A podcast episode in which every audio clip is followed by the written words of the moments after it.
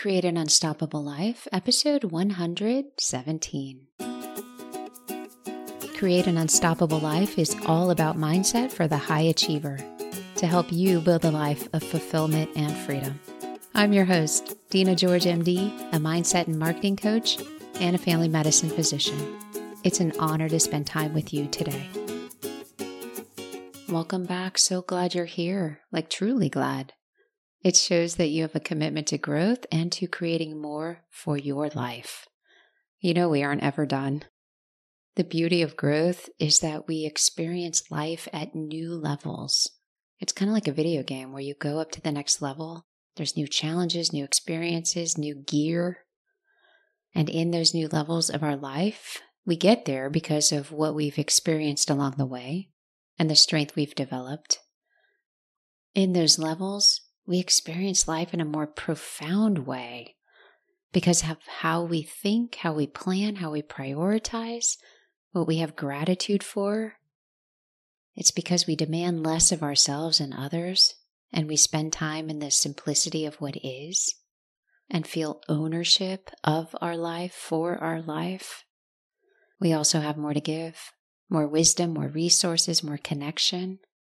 And that's what keeps me coming back week after week, offering content for you to unlock the next door in your life journey and experience more of what you want and not be held captive by what's normal for the human experience. Before we go any farther, a word from our sponsor. It's story time brought to you by locumstory.com. And today we'll be reading Docs in Shocks. Some docs are overworked, as work works overworked workers weary. Some docs are overstocked, stopped as pandemic TikToks keep docs off clocks. If docs are in shock as the pandemic clock TikToks, then locums is the token to unburn the burnt out broken. So, how many clock tick tocks must talk until docs tick box and swaps to the spoken locum tenens token to unburn the burnt out broken. Enough ticks have talked. The time is now, and locums is how. Locum tenens tends to trend as a godsend, mend to burnt out ends. For more locum tenens information, drpodcastnetwork.com forward slash locum story is your final destination. And on with our show. First, an update on fun things. Number one, the conference Authenticity, Courage, and Empowerment for Women Physicians. Are you yearning to be in a small and supportive environment to restore, learn, grow? Mark your calendar April 28th through May 1st, San Antonio, Texas. Next, we're building the speakers. Do you know someone that would be a great fit? If so, email me. And third, we are building the sponsors. So, for you, if you own a business, share your product and service with 100 plus women physicians. Email me at hello at georgemdcoaching.com.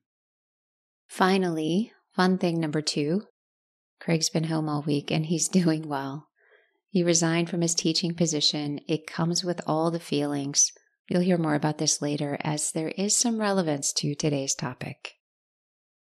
Our focus today contribution.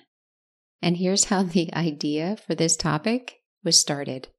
I was saying goodbye to our son who was heading back to campus. He spent the morning with us.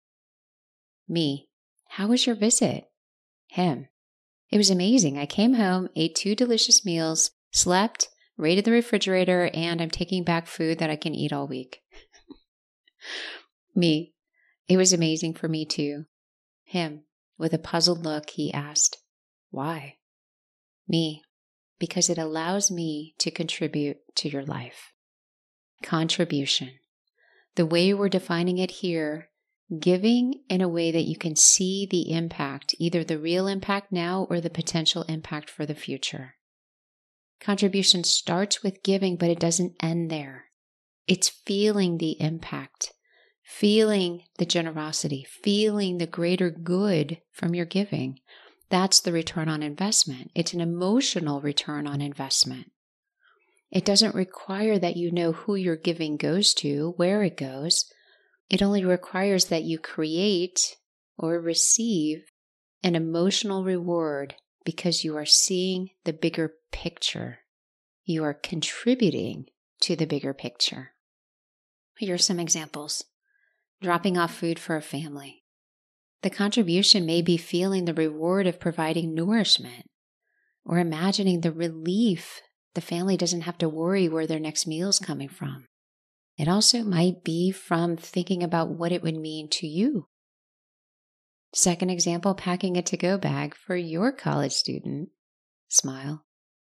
Thinking about how he doesn't have to rely on the cafeteria. He can keep his schedule and always access healthier choices. He can also take care of his buddies and provide nourishment to them. Do you see the emotional return? How it's a positive emotional return? The ability to see a larger picture in the role that you are playing in that and carrying it out? When used as a verb, contributing is often defined as giving to. But if you scroll down, if you look at the last definition, it also includes being an important factor and or helping to cause something. And that's what we're referring to helping to cause something and experiencing the emotional reward of it. You might ask, isn't giving just giving? Smile. High achievers, we give, and we usually give more than we have. We give until there's nothing left. And we burn out, we fade out, we leave jobs and careers and relationships. Because all of the giving, and note there are plenty of recipients who will keep taking, all the giving did not lead to contributing to something greater. Giving without seeing that larger picture or experiencing the emotional return, it's just not sustainable. Notice that the return can be anything, including an internal satisfaction at what our giving will lead to. I give a lot to my patients. It can't be matched or returned externally. There's a bill for services that's between the patient and the hospital. My fulfillment comes from the level of care and concern that they receive, and I'm proud of it. That's contribution. When I give more than I'm expected to, when the care extends beyond my scheduled shift, I go back to the contribution to remind myself that it's a choice.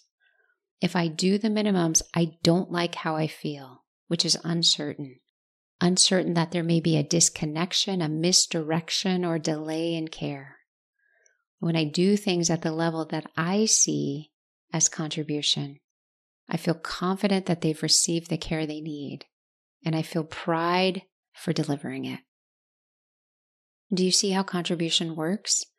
It's a choice to see it and to experience it. And contribution never locks you in not in the way that we're using the word and expanding on the concept. You always have freedom to stop contributing, change the contribution, or expand the contribution. Being human means that we often default to habits and patterns, doing what is more comfortable. However, when there is no sense of contribution, that's exactly the time that how, what, or when we give needs to be relooked. There may be a pull to keep doing the things you've always done because you don't want to upset somebody else. But notice this is an early warning sign that what is happening is out of alignment and it may be at your expense and it may come at a great cost. Giving without experiencing contribution leaves a lot to be desired. Here's an example I'm giving my time to clean up the park versus I'm contributing to the appearance and safety of the park through volunteering. Those are two very different ways of looking at the same thing. And this episode is working to rewire your mind to think in terms of contribution, to be more connected with the feeling that your contribution creates, and to be more honest. When your contributions are creating resentment within you, that's a huge red flag, right?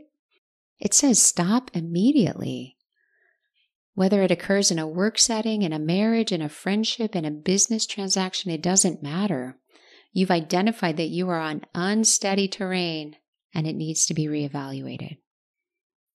When you see a change in your contribution, it used to be going towards building something and now it's going towards paying back debt, for example. That's a red flag too.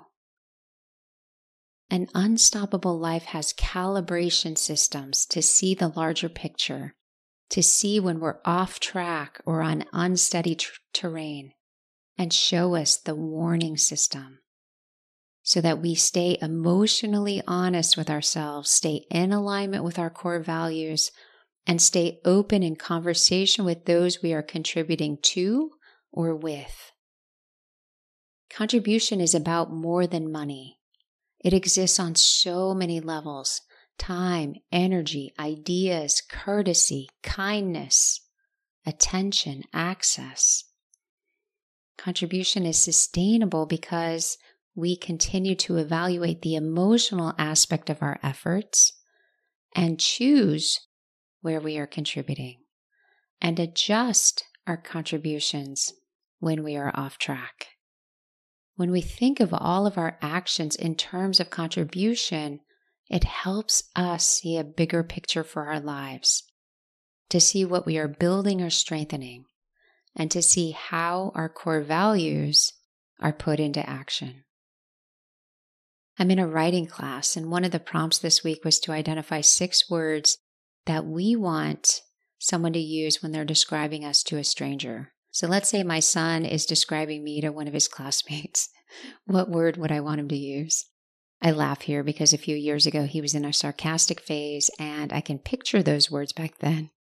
My hope is that they're different today. so, six words. What are yours? Think about it right now. Even write it down if you can. What are six words that you want a person describing you to a stranger to use? Here's mine kind, loving, warrior, healer, and forward thinker.